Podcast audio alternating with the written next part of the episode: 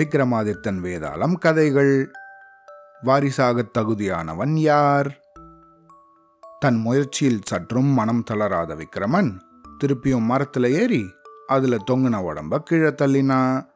அதுக்கப்புறம் அதை தன்னோட தோளில் சுமந்துன்று நடக்கும்போது அதில் இருந்த வேதாளம் விக்ரமனை பார்த்து மன்னா நீ வீரமும் பராக்கிரமமும் மிகுந்தவன் அப்படிங்கிறதுல சந்தேகம் இல்லை ஒரு மன்னனுக்கு வீரமும் பராக்கிரமமும் எவ்வளவு தேவை அப்படிங்கிறது உன்னை பார்த்தாலே தெரிஞ்சுக்கலாம். ஆனா அறிவில் சிறந்தவர்கள் அப்படின்னு நம்ம நினைக்கிறவங்க சிலருக்கு இந்த சாதாரண உண்மை கூட புரியறது கிடையாது. அவங்களோட தவறான ஆலோசனையால நாட்டுக்கே பெரிய தீங்கு உண்டாகக்கூடும். அந்த மாதிரியான அறிவில் சிறந்த ஒருவரோட கதையை உனக்கு சொல்றேன் கேள் அப்படின்னு சொல்லி வேதாளம் கதை சொல்ல ஆரம்பிச்சுதான்.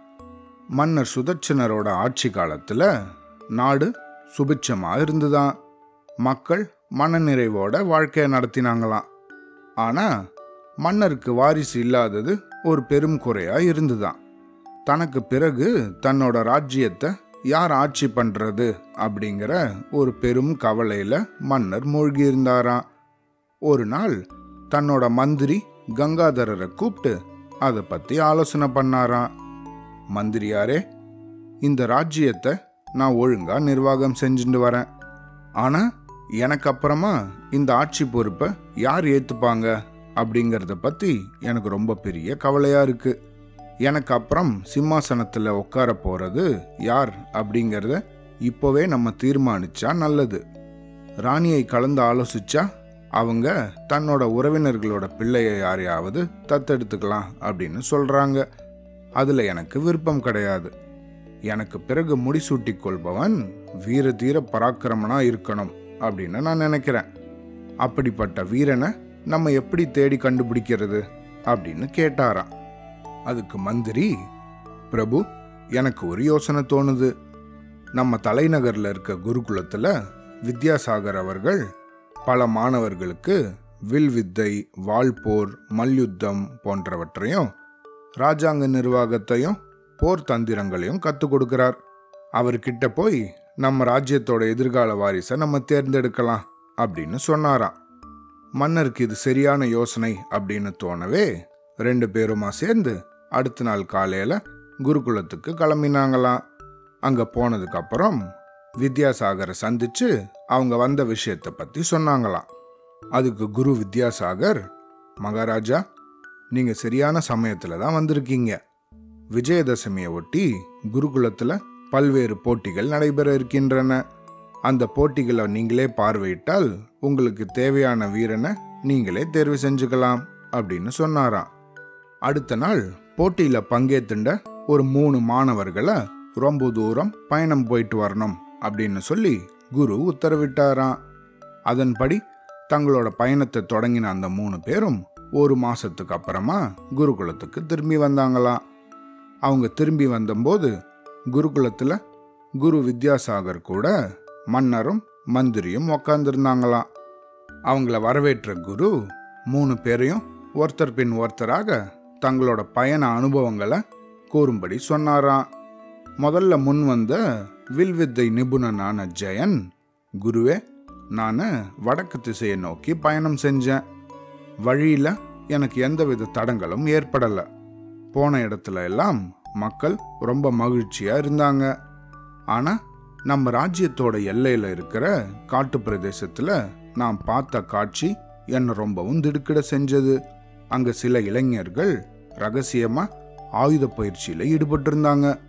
மறைஞ்சிருந்து தாக்கிறது அரசாங்க ஆயுதங்களை எல்லாம் திருடுறது ரகசிய ஆயுத தயாரிப்பு அப்படிங்கிற இந்த மாதிரி விஷயங்கள் எல்லாம் அந்த இளைஞர்கள் ஈடுபட்டிருந்தாங்க.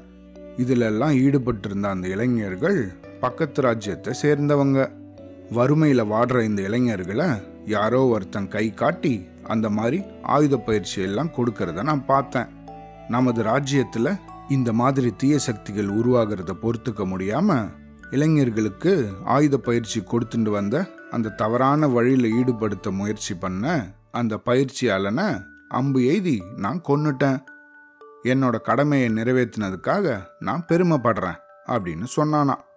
அடுத்து வந்த விஜயன் நான் தெற்கு திசை நோக்கி பயணம் செஞ்சேன். தென் திசை பகுதிகளில் சட்டம் ஒழுங்கு சரியான முறையில் நடக்கலை அப்படிங்கிறது எனக்கு புரிஞ்சுது. அங்கே இருந்த அரசாங்க அதிகாரிகள் ரொம்ப மெத்தனமாக இருக்கிறது தான் இதுக்கு காரணம். அப்படிங்கிறத புரிஞ்சுட்டேன். எங்கே பார்த்தாலும் வழிப்பறி கொள்ளைகள் நடந்துகிட்டே இருந்தது. அங்கே இருந்த இளைஞர்களுக்கு கொள்ளையர்களை எதிர்த்து எப்படி போரிடுறது அப்படிங்கிறது தெரியலை. அதுக்கான தைரியமும் அவங்கக்கிட்ட இல்லை. இந்த நிலைமையை மாற்ற நினச்சி நான் அங்கே இருந்த இளைஞர்களை திரட்டி அவங்களுக்கு வால் சண்டை கற்றுக் கொடுத்தேன். இப்போ அங்கே இருக்க இளைஞர்கள் என்னோட முயற்சியால் வீரம் மிகுந்தவர்களாக மாறிட்டாங்க அப்படின்னு சொன்னானா. அடுத்து மூன்றாவது ஆளான கௌதமன் முன் வந்து நான் கிழக்கு திசையை நோக்கி பயணம் செஞ்சேன்.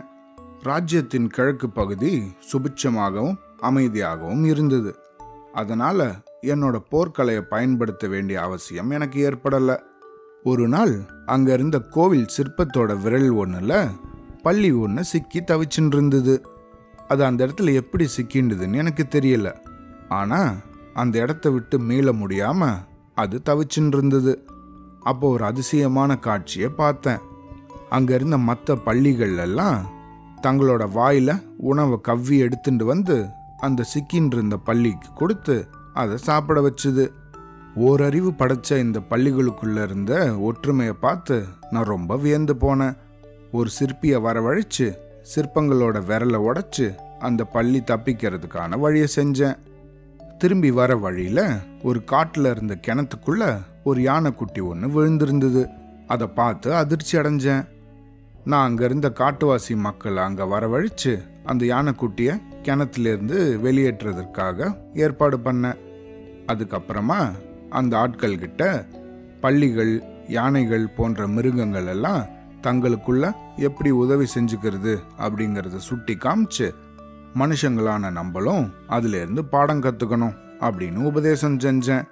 பொறாமை பேராசை போன்ற காரணத்துக்காக மக்கள் ஒருத்தருக்கு ஒருத்தர் சண்டை போட்டுக்கிறது எத்தகைய அறிவீனம் அப்படிங்கிறத அவங்களுக்கு புரிய வச்சேன் அப்படின்னு சொன்னானா. உடனே மன்னரும் மந்திரியும் தனியாக சென்று அவங்களுக்குள்ள கலந்து ஆலோசனை பண்ணாங்களாம். அவங்க தேடின்னு இருந்த வீரமும் பராக்கிரமமும் ஜெயன்கிட்டையும் விஜயன்கிட்டையும் பரிபூர்ணமாக இருந்ததை கண்டு அவங்க ரெண்டு பேரில் ஒருத்தனை இளவரசனாக தேர்வு செய்யணும் அப்படிங்கிறத தீர்மானிச்சாங்களாம். இதுக்கப்புறமா குரு வித்யாசாகரோட கருத்தை கேட்க விரும்பி அவர்கிட்ட போனாராம். வித்யாசாகர் மன்னரை பார்த்து மகாராஜா என்னோட அபிப்பிராயப்படி மூன்று பேர்ல கௌதமன் தான் உங்களுக்கு வாரிசாக தகுதியானவன். அவன்கிட்ட வீரம் பராக்கிரமம் இது ரெண்டு கூட சேர்ந்து மனுஷ குலத்துக்கு தேவையான ஜீவகாருண்யமும் நிரம்பியிருக்கு. அத்தகைய ஜீவகாருண்ய சிந்தனை உள்ளவனே எதிர்கால மன்னனாக தகுதியானவன் அப்படின்னு சொன்னாராம். குருவோட கருத்தை கேட்ட மன்னரும் மந்திரியும் ரொம்ப ஆச்சரியப்பட்டாங்களாம். ரொம்ப நேரம் யோசிச்சதுக்கப்புறம் மன்னர் குருதேவரே உங்களோட கருத்தை ஏத்துக்கிறேன் அப்படின்னு சொல்லிட்டு மந்திரியோட திரும்பி போனாராம். இந்த இடத்துல கதையை நிறுத்தின வேதாளம் மன்னா ரொம்பவும் அறிவாளியான குரு வித்யாசாகர் சரியானபடி முடிவு செய்வார் அப்படின்னு நம்பி தான் மன்னர் அவர்கிட்ட வந்தார். ஆனால் இது எவ்வளோ தவறாக போயிடுச்சு பார்த்தீங்க வீர தீர சாகசங்களை செஞ்ச ஜெயனையும் விஜயனையும் ஒதுக்கிட்டு புத்தரை போல ஜீவகாருண்யத்தை போதிச்ச கௌதமனை போய் யாராவது இளவரசனா சிபாரிசு செய்வாங்களா? இது எல்லாம் தெரிஞ்சும் மன்னர் எதுக்காக குருவோட முடிவை ஏத்துண்டார்? என்னோட சந்தேகத்துக்கு விளக்கம் தெரிஞ்சு நீ மௌனமா இருந்தா உன்னோட தலை வெடிச்சு சுக்குநூறு ஆகும் அப்படின்னு சொல்லிச்சான். அதுக்கு விக்ரமன் அரசவை ஆட்சி பீடத்துல உட்கார போற இளவரசனுக்கு வீரமும் பராக்கிரமமும் தேவை அப்படிங்கிறது மறுக்க முடியாத உண்மை. அதைத்தான் மன்னர் சுதட்சணரும் எதிர்பார்த்தார். ஆனா அது ரெண்டு மட்டும் இளவரசன் கிட்ட இருந்தா போராது. மன்னர் அப்படிங்கிறது யார்? தன் குடிமக்களோட நலத்துக்காக அல்லும் பகலும் பாடுபடுறவன் தான் மன்னன். சட்டத்தையும் அமைதியையும் நிலைநாட்ட எந்த அளவுக்கு வீரம் தேவையோ அதே மாதிரி மக்களோட நலத்தை காக்கிறதுக்காக நெஞ்சில ஈரமும் தேவை. ஜெயன் விஜயன் ரெண்டு பேர்கிட்டையும் வீரத்தை மட்டுமே பார்த்த குரு கௌதமன் கிட்ட வீரத்தோட சேர்ந்து ஜீவகாருண்யத்தையும் கண்டார். தங்களுக்குள்ள ஒத்துமை இல்லாமல் சண்டை போடுற மக்களை நல்லிணக்கணத்தோட வாழ அன்புக்கரம் நீட்டுறதே மேல். நோய் வந்ததுக்கு அப்புறம் சிகிச்சை அளிக்கிறத விட நோய் வரும் முன்னாடி காக்கிறது தானே சிறந்தது. கௌதமனோட அணுகுமுறையால் நாட்டில் அமைதியும் நல்லிணக்கணமும் நிலவும் அப்படிங்கிறத குரு புரிஞ்சுண்டாரு இன்னொரு விஷயத்தையும் நம்ம பார்க்கணும். தனது வீரதீர பராக்கிரம செயலை காட்டுறதுக்கு கௌதமனுக்கு தன்னோட பயணத்தில் வாய்ப்பு கிடைக்கலையே தவிர அவனுக்கு வீரமே இல்லை அப்படின்னு சொல்ல முடியாதே. அவன் சிறந்த மல்யுத்த வீரன். தேவைப்படும் போது வீரத்தை காட்டவும் மற்ற சமயங்களில் அன்பை பொழியவும் அவனால் முடியும். இதனால தான் குரு அவனை தேர்வு செஞ்சார். நீண்ட சிந்தனைக்கு அப்புறமா மன்னருக்கு அது விளங்கினதால அவரும் குருவோட கருத்தை ஏத்துண்டார் அப்படின்னு சொன்னானா. விக்ரமனோட சரியான இந்த பதிலால் அவனோட மௌனம் கலையவே திருப்பியும் வேதாளம் பறந்து போய் முருங்கை மரத்தில் ஏறிண்டு தான் அவ்வளோதான்